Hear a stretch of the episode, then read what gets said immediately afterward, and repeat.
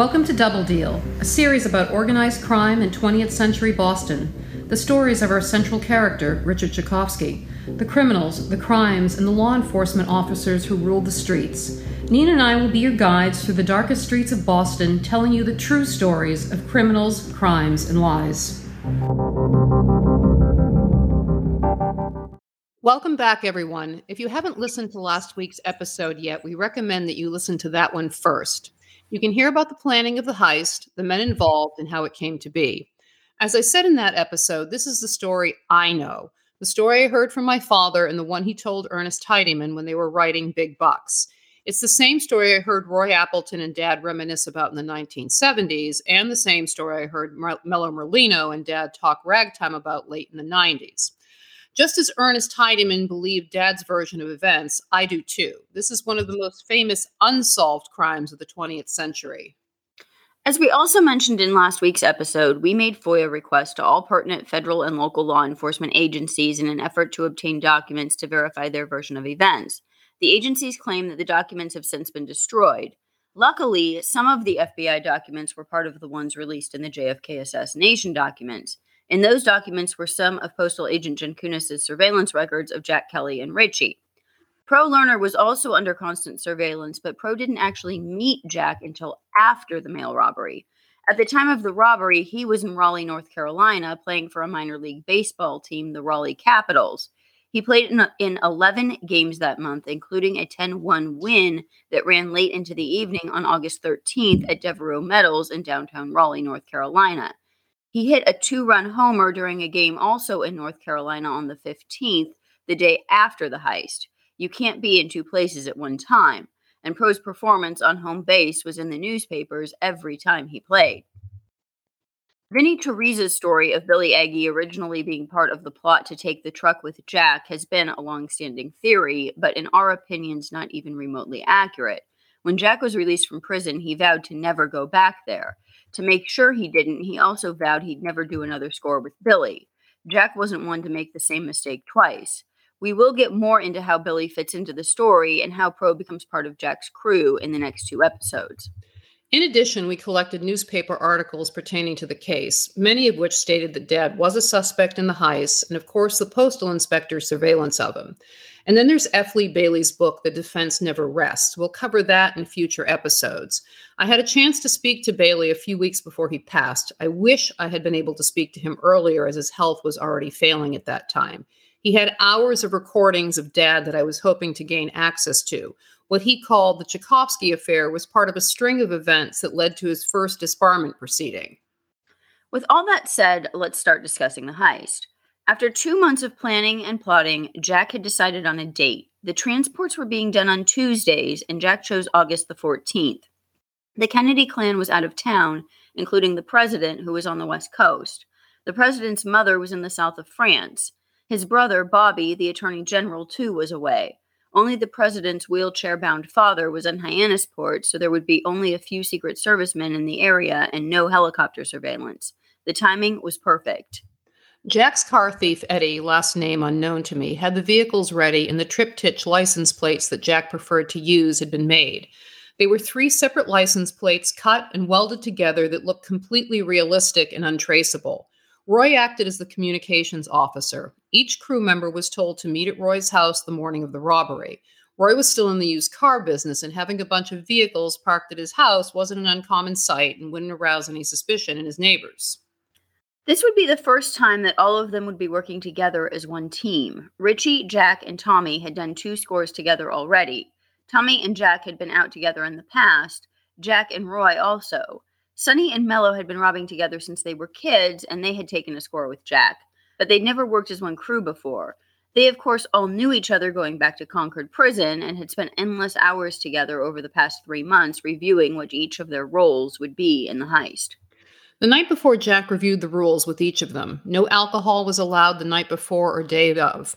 They were to go to bed early and get up early. Their normal morning routines of showering, shaving, etc. were to be adhered to, but no breakfast, only coffee or OJ.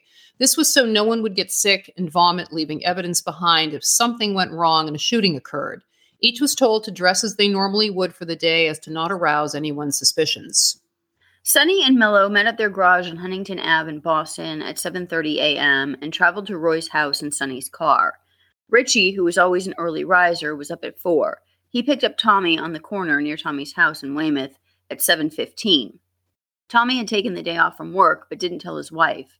He left his home dressed for work and a bag of sandwiches in hand. Jack drove on his own and was already at Roy's house by the time the others arrived. Roy's wife Anne was used to men coming and going and thought nothing of it. She served them all coffee and left them alone in the kitchen. Jack began to question each of them as to whether or not they ate, drank, etc. After hearing their responses, he reviewed where the vehicles and equipment were. The gold Pontiac, blue Oldsmobile sedan, and the black Ford pickup truck were parked a few blocks from Roy's house in Avon behind a restaurant. Jack, Mello, and Dad had moved the vehicles the day before. Roy had placed two Llama 9mm and two submachine guns fully loaded in each vehicle. He also delivered the 46 long police uniform to the Oldsmobile, neatly folded and wrapped in paper. Three roadblocks that had been stolen from the highway department were under a tarp in the back of the pickup truck. Tommy's dress and wig were in a paper bag in the Pontiac. Jack once again questioned each of the men about how they felt. Everyone assured him that they were just fine. Tommy, Roy, Richie, Sonny, and Mello sat around the table talking about the McLeans and the McLaughlins, the tension in the city, the Angiulos, and so on.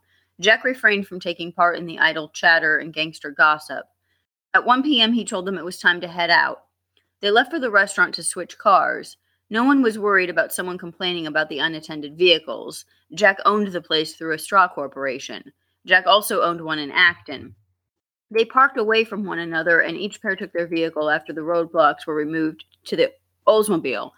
Tommy and Roy in the Pontiac, Richie and Jack in the Oldsmobile, and Sonny and Mello in the pickup truck. They left five minutes apart from one another. The meetup point was the picnic area at the Myles Standish State Forest in Plymouth.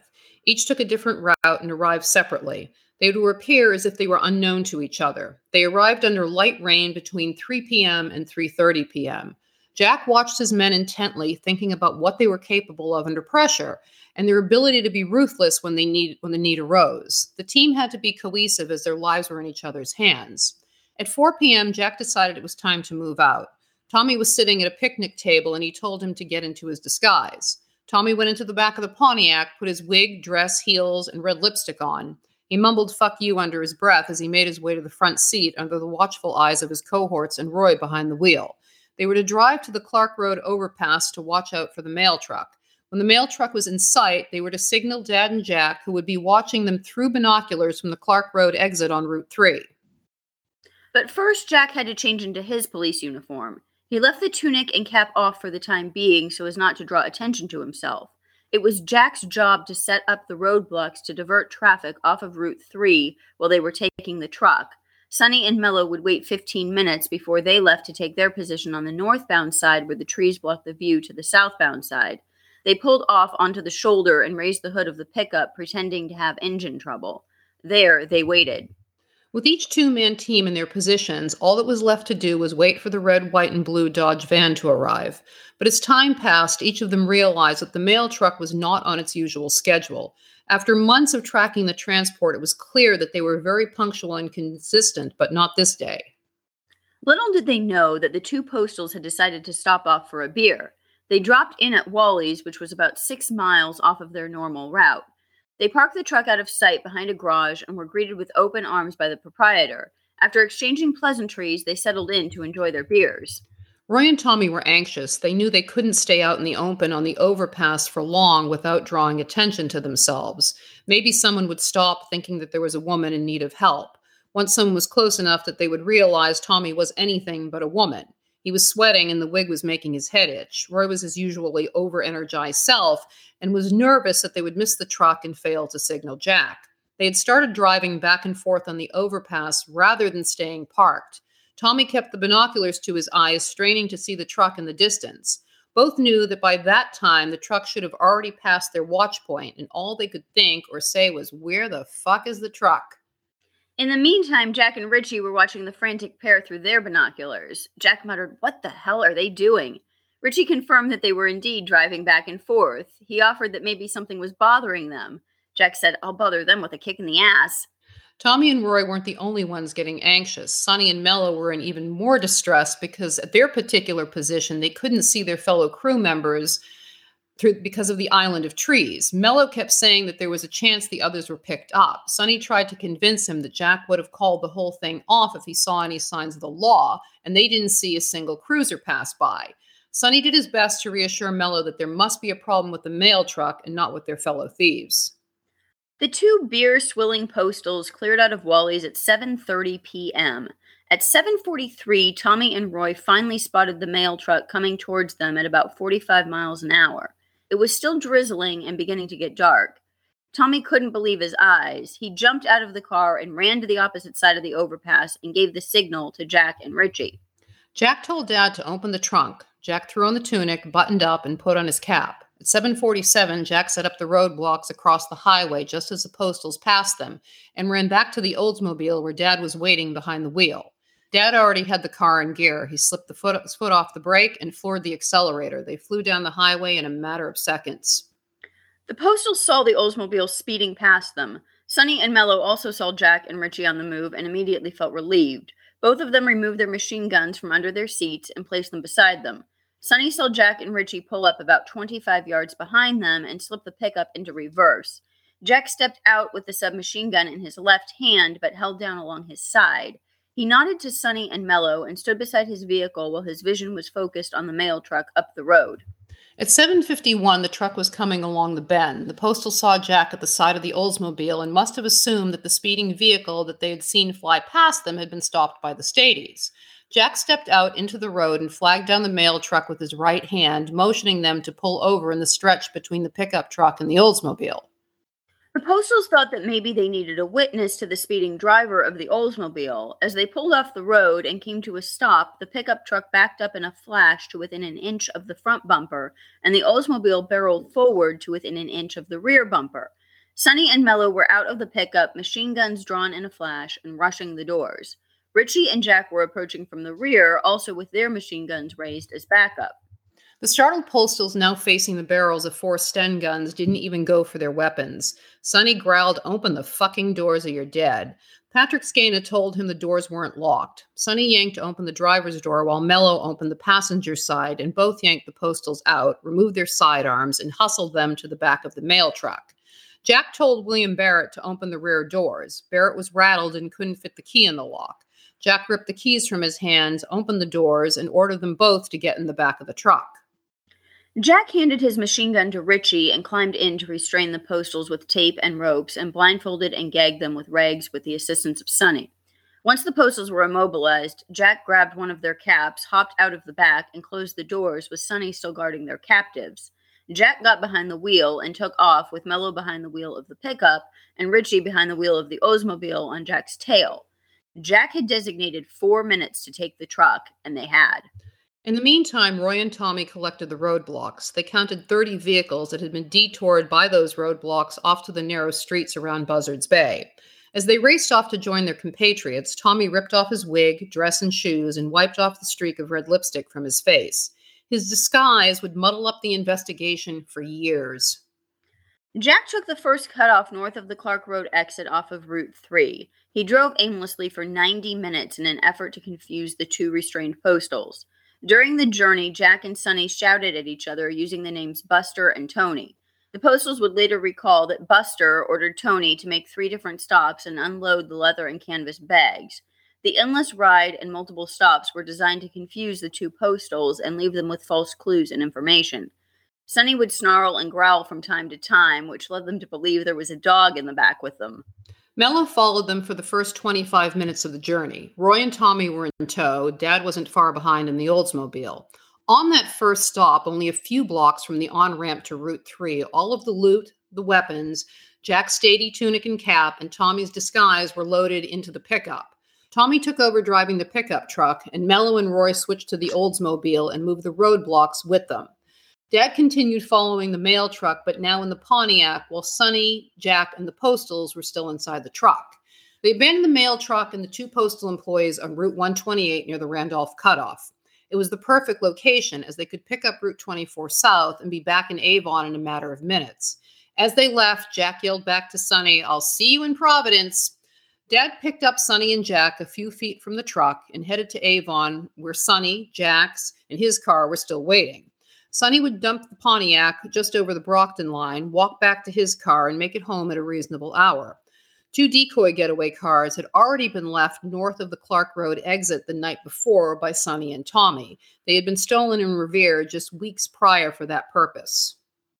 As Tommy drove home to Weymouth in the pickup truck, he thought how perfect it all went. It was only 8:30 p.m. and he would be home by 9.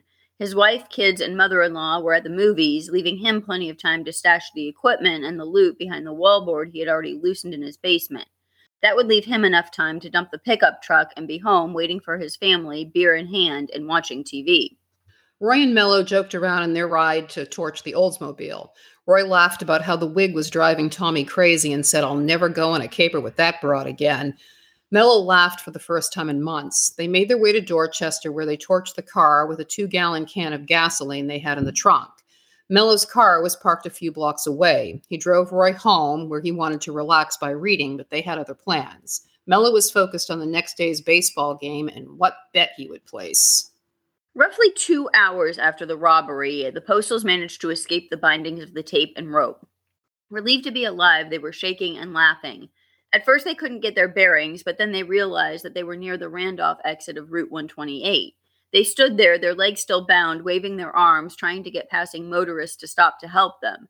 It was still raining, and at that time of night, people weren't willing to stop. Finally, a 22 year old student from Ecuador, Ricardo Unde Freire, who was on a scooter, stopped. The postal screamed, Robbery! Call the police! Unde Freire took off to find a payphone to call them. The man who answered his call thought he was a crank. Frustrated, Unde Freire drove to Stoughton and approached the first cop he saw. That cop took him to the police station. There, the police chief grilled him and wanted to know why he was in the U.S., but finally they took his claim seriously and the alarm was sounded. In the meantime, Jack had arrived home around 9:30 p.m. He and his wife greeted each other. He fed his two Siamese cats and left on his own. The plan was for all of them to meet at their favorite haunt, the scene, except for Tommy, as it would have been out of the ordinary for him to be hanging out rather than be at home. Jack wanted them all to be seen out in public in case anyone was asking questions. By the time Jack arrived, Richie was already at the bar. The next to arrive were Sonny and Mello, together as always, hence their nickname, the Bobbsey twins. As Roy was walking in, so was Billy Aggie.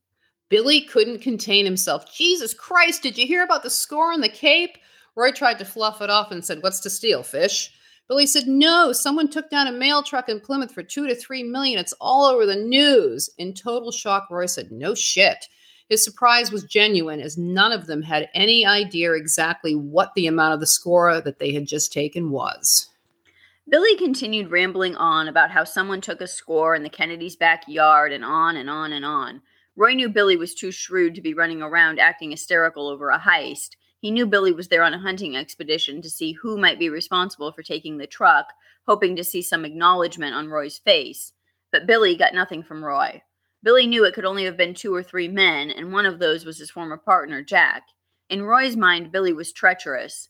After all, who would rob a bank while their mother was being buried, thinking it would be the perfect alibi?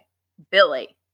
As Roy and Billy made their way into the bar, Jack spotted Billy. Billy was no match for Jack.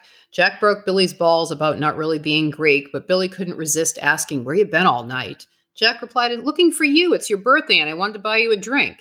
It wasn't Billy's birthday, but it was enough to throw him off. Not one to ease up when he had someone on the ropes. Jack asked Billy where he had been all night. Billy knew Jack was way ahead of him. Billy was glad to have been at the drive in with his wife and in laws and a prior heart attack as an alibi. Given Billy's record, he knew he himself would be at the top of the list of suspects. Billy would change his story slightly down the road, saying he didn't hear about the robbery until the following day, but consistency was never one of Billy's attributes. Billy snapped back, I wasn't on the Cape if that's what you're thinking you know, they knocked off a truck for 2 million down there tonight. The birthday comment didn't even register in Billy's head. Jack whistled as he genuinely was impressed with that number, and Dad almost choked on his cigar and ended up in a coughing fit. Like Roy, Dad had no idea the size of the score they made. Roy started pounding Dad's back, giving them a moment to exchange a look of amazement and pride. It might sound crazy to normal people, but they had just made history. They had just taken down the largest cash score ever. The following day, the news and the newspapers were filled with stories and theories about what was labeled the Great Plymouth Mail Robbery. The two postal guards, Patrick Schena and William Barrett's statements filled the newspapers. They described a man about six feet tall in horn rimmed glasses and a police uniform as the one who stopped the mail truck. Schena said that when he stepped on the brake, two cars shot out and blocked them in. He stated that the man in the uniform and another man ran up on them with machine guns pointed at them.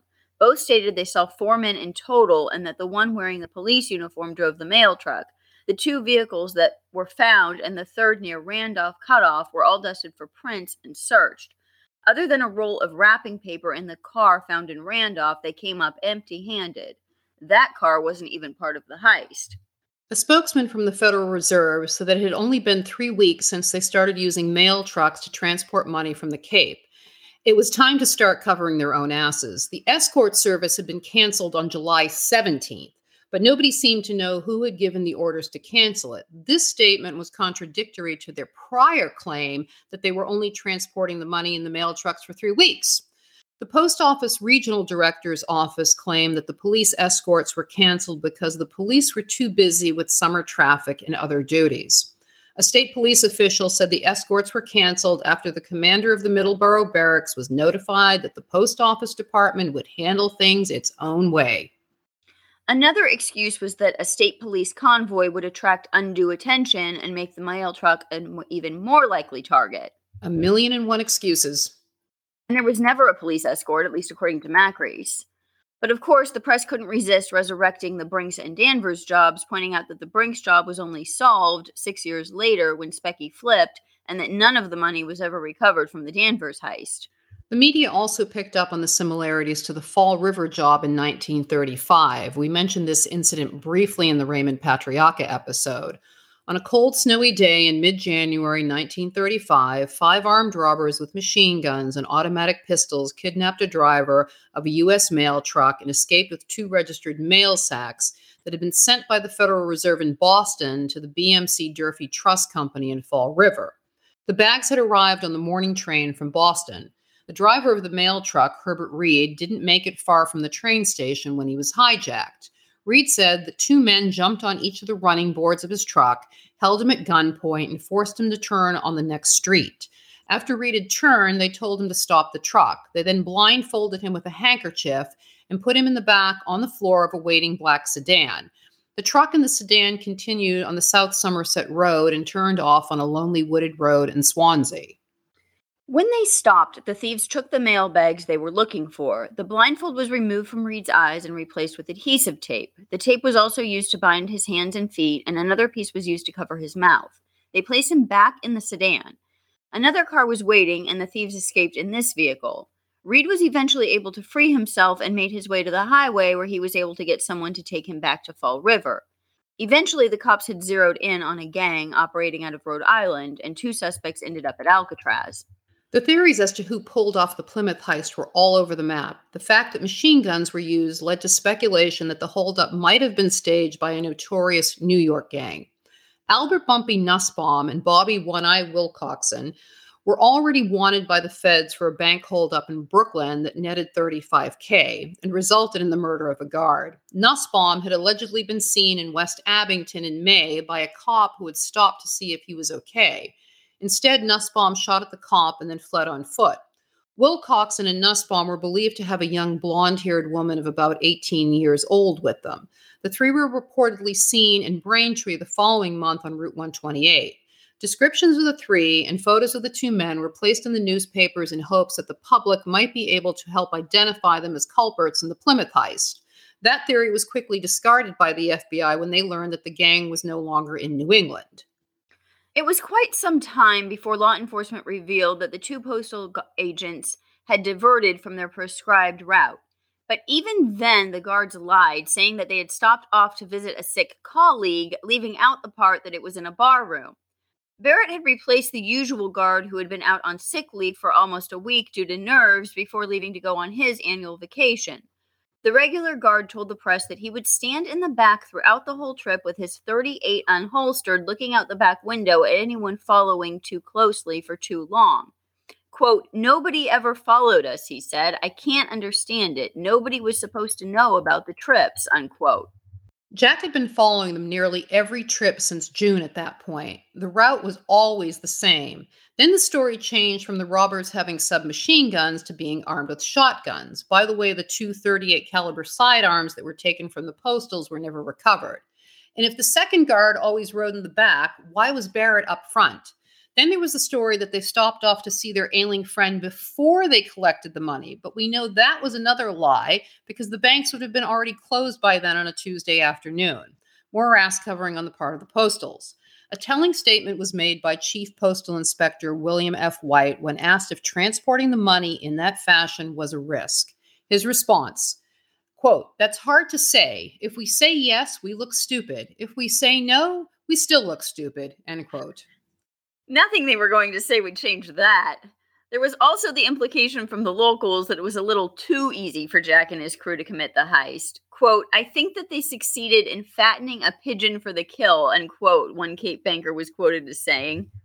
A local postal official agreed, saying it was a setup made to order from beginning to end. The usual guard also stated when we set up the special run, we were careful not to follow any pattern. As I said before, the claim that they were always using a different route to transport the money each week was also an effort to cover their asses and not look like fools. There were no shortage of contradictory information coming from the postal authorities. Everything from how long the transports had been running, the route, and the reason seemed to change on a daily basis. This was not the job of amateurs, the Boston Globe noted. Quote, the smooth as silk holdup of the mail truck could only have come as a result of long and careful planning. Behind the actual caper, police said, must, must have lain hours and hours of plotting and rehearsal. No unnecessary violence, no jittery fingers on the trigger of the machine guns, no bare hands to leave fingerprints. These were the result of precise planning and exceptional execution, unquote. It was at this point that the local authorities were finally told about the brand new system of moving the money via mail trucks, something Jack had known for months from his friend John Macrease. That wasn't the only hole in their security. According to reports, the local banks on the Cape were also very blasé about their own security. One bank official used to drive up to the Hyannis post office in his private car with hundreds of thousands of dollars for shipment. Postal officials would plead with him to call for a police escort. He finally did, but only after the post office refused to install a mailbox outside the bank. Think about how risky that was if Jack only knew madness, really, considering the number of armed robberies at that time. While the authorities were chasing their tails, Jack and his crew were, were waiting to find out the final tally of their score. That Friday night, Richie waited for Jack outside of his Watertown home. Jack was always home by six on Friday evening to give his wife her weekly household allowance. It was his standard practice, and it had become Richie's role to count out the $75, comprised of a variety of bills. Not once or twice, but three times. Same procedure as always. Jack loved ritual, routine, and of course his superstitions.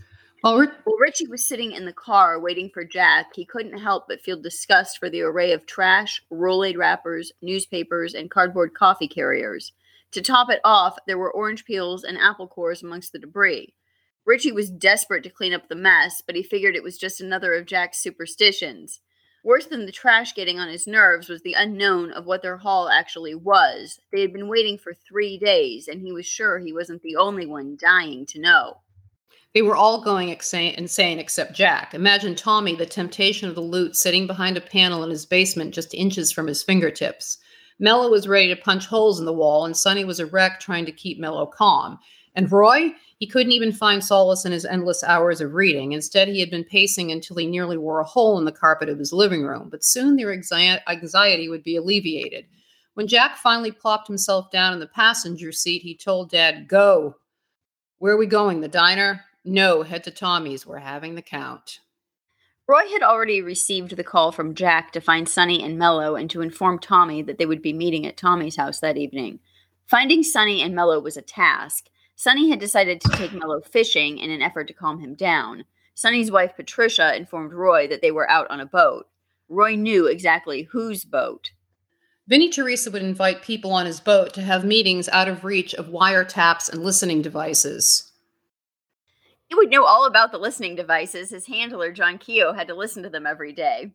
The man was a fucking informant. He was a wire, a live one, at least as early as 1962. Good old BS 812 TE. Well, that was still a secret at that time. And uh, he um, he never said anything to Keogh about it, so there's that. Well, you know. Back to the count, all that was left was for Tommy to persuade his wife to go and visit her mother with the kids. Sonny and Mello were already cruising the neighborhood looking for a safe place to park. Dad and Jack had watched them pass as they were waiting to see Tommy's wife leave. Roy had parked about four blocks away. Jack entered first, followed by Roy, then Dad. Mello entered the house next, and finally Sonny. They all stood in silence in Tommy's kitchen near the basement door. Jack and Tommy went down the stairs first, and the others waited for Jack's signal to descend the steps. Dad was the last to pass through the basement door and locked it behind him. Tommy took a claw hammer and removed the panel with ease. One by one, Tommy removed the sacks and spilled the money out onto his workbench. Each of them smiled at the sight of all that cash, even stone faced Jack. Another one of those soft whistles of Jack's escaped his lips. The men began to count. Lo and behold, in Roy's stack there was a counterfeit $20 bill. Roy was appalled at the poor quality of it. Richie lit one of his ever present cigars with it. The boys laughed, except Jack. He made Richie scoop up the ash from the bill and put it in his pocket to dispose of elsewhere. No traces of evidence to be left. It took them two hours and 20 minutes to sort the money into piles by denomination. They each counted their stacks without writing the amount down. Upon completion of upon completion, each of them reported their amount to Jack, who calculated the total in his head. Including the handful of counterfeit bills, the total was one million $551,277. $2,000 in $1,000 bills, $12,000 in $100 bills, $24,000 in $50 bills, $452,000 in $20 bills, $792,000 in $10 bills, $139,000 in $5 bills, $4,100 in unlucky $2 bills, $42,700 in $1 bills. The balance was in coins. The total may not have been as high as the news had initially reported, but it was the largest cash heist in history at that time. $150,000 was counted out and placed in a double paper shopping bag and sealed with masking tape. Tribute to George, George being Raymond Patriarca. The payment would not be made directly, but rather through the proper chain. Peter Limone would transport the money to Raymond after it went through Jerry Angiulo. $60,000 was put to the side for Jack to pay back the Shylocks. $250,000 was divided evenly amongst the five men of Jack's crew, and another $50,000 for Jack in partial good faith payments to Macris. Over $1 million was returned to the eight mail sacks and sealed back into Tommy's wall. I have to gripe about Vinnie Teresa and his tales. He claimed in his book that Jack washed the money from the mail truck for 80 cents on the dollar. The money was clean and untraceable. He never laundered money from that score. Vinnie portrayed himself as a crime encyclopedia, inserting himself into every crime in New England. He made Richie's stories seem like little white lies. You have such a resentment against Vinnie. Hello. In the meantime, John Macris was waiting for his cut. From the day of his meeting at the diner in Watertown with Jack, they'd had zero contact with one another. There he was, sitting in the postal annex, listening to the investigators discuss the case day in and day out. He decided he would include a paragraph about the new investigator being assigned to the case, knowing full well that Jack would be reading every newspaper cover to cover.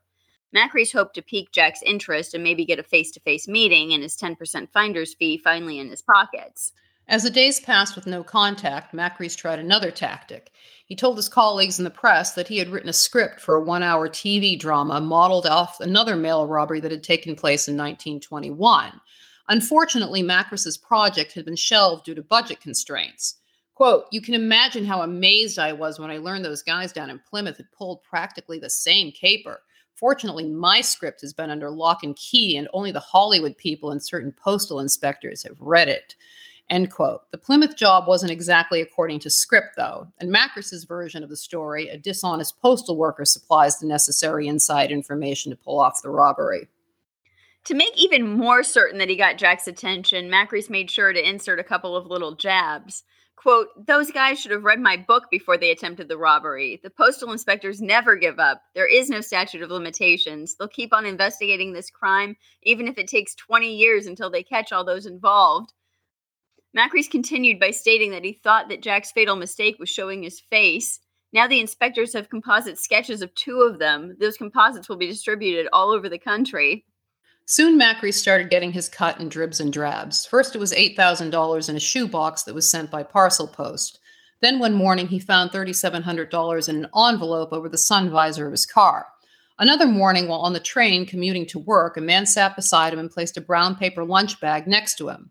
At the next stop, the man got off and left the bag containing 27400 That would have to do for now, but Macris knew Jack was a man of his word and would make good on the rest. While the authorities were forming task forces, hauling in suspects, and grasping at straws, Jack and his crew were going about their business. Sonny and Mello were at their gas station and garage. Of course, there was the temptation to gamble, gnawing away at both of them. Tommy was climbing up holes and down holes, as he would any other day. Roy was down at his car lot selling vehicles, but unlike in the old days, there were real cars and customers. Dad, who never really worked other than the necessity of a parole job or hanging around our family's store on Charles Street, spent most of his days driving Jack around town. Jack didn't keep normal hours, so Dad would nap when Jack was in his home or on some pit stop. Jack would nap while Dad drove. Occasionally, Jack would pose some odd question like, Where do all the birds go to die? The AC had to be on, the windows open, or otherwise you'd catch a cold, and the diner trips to far flung dumps in Connecticut or Maine or wherever Jack fancied. Dad wouldn't step foot in one of those places and took it as an opportunity to get some shut eye. But there was a method to Jack's madness. All the endless road trips were Jack's way of plotting his defense and offense against the authorities. Well, Richie did have some free time. As we've mentioned in previous episodes, Special Agent H. Paul Rico arrested Richie while he was transporting weapons for the McLaughlins shortly after the Essex Trust robbery in the first half of 62. Rico used the possibility of life in prison to pressure Richie into becoming a confidential informant. Richie, though, ignored the confidential part of Rico's deal, confessing all to Jack, a huge risk for Richie and a bigger risk for Jack by continuing to use Richie and his crew. But Jack figured they could use the connection to their advantage against their competition and enemies. With Richie on the inside, so to speak, he'd have a better idea of what the feds suspected. Richie had to feed information and give up other criminals to Rico in exchange for his freedom, but Rico was only interested in Richie's drugs and weapons dealings with Ralphie LaMattina and the McLaughlins. He had no idea that Richie had graduated to armed robbery. On September 8th, Dad and two other men were arrested in the parking lot of the Wellington Circle Shopping Center in Medford. Dad's cohorts had tried to negotiate the sale of a kilo of heroin valued at $16,000 to undercover agents posing as narcotics buyers. It was part of a sting operation Dad had been working on since getting picked up by Rico several months earlier. A few weeks later, attorney Joseph Sachs was arrested as a member of a multi million dollar international narcotics ring. If you listen to episode 8, you'll recall that Sachs was the defense attorney when Richie was falsely accused of participating in the DeSisto home invasion. The authorities alleged that Sachs and one of his longtime clients acted as brokers who not only got wholesale outlets for the narcotics, but also took part in the actual importation of the drugs from France to Canada and then into the U.S. At one time, the gang had employed the Guatemalan ambassador to Belgium as a courier. Bail was set at $50,000 pending a hearing on October 5th. Sachs claimed he had no idea why he had been arrested, but Boston's narcotics bureau chief said that Sachs had not only been active, but was a ringleader in the narcotics ring and had been for the past 15 years. Who wouldn't Dad set up? The man concocted more stories and he was beyond believable. No one was a match for him. He was so convincing he would even have you believing you were guilty. In Richie's defense, Sachs did help put Richie away. He probably told Richie he had no chance of winning his case and told him to plead out. Who knows? Maybe Sachs was working for Fats Buccelli all that time. There was always a thread of, thread of truth to Dad's stories. At the bail reduction hearing the following day, Sachs's attorney, Paul T. Smith, argued that Sachs was penniless and that even if Sachs had wanted to skip town, he had nowhere to go. The judge agreed to half the bail if Sachs surrendered his passport. Sachs agreed and was freed. The assistant U.S. attorney called Sachs a Jekyll and Hyde character who enjoyed the reputation of respectability as a member of the bar while actually taking part in a dope smuggling operation. He also alleged that Sachs even introduced customers for the heroin. Sachs and his alleged accomplices were indicted in New York on October 5th. Meanwhile, the postal inspectors were named the lead investigators of the Plymouth job, making the FBI subordinate. This made Jack very happy. He didn't believe they could solve crimes any better than they delivered the mail. But the postal authorities had concocted a plan to catch the mail truck thieves. Their brainstorm involved none other than Billy Aggie. In our next episode, we'll be covering the Postal's grand scheme to recruit Billy Aggie to bring in the perpetrators of the Plymouth mail robbery and the aftermath through January of 1963. We'll also be introducing Maurice Pro Lerner. The mail robbery will be part of many more episodes throughout the season. We hope you listen in. Our YouTube channel is up, the it's audio only, but in case you prefer to listen there, the channel link can be found in the show notes. Please like, follow, and share. Thanks, everyone. Bye. Bye.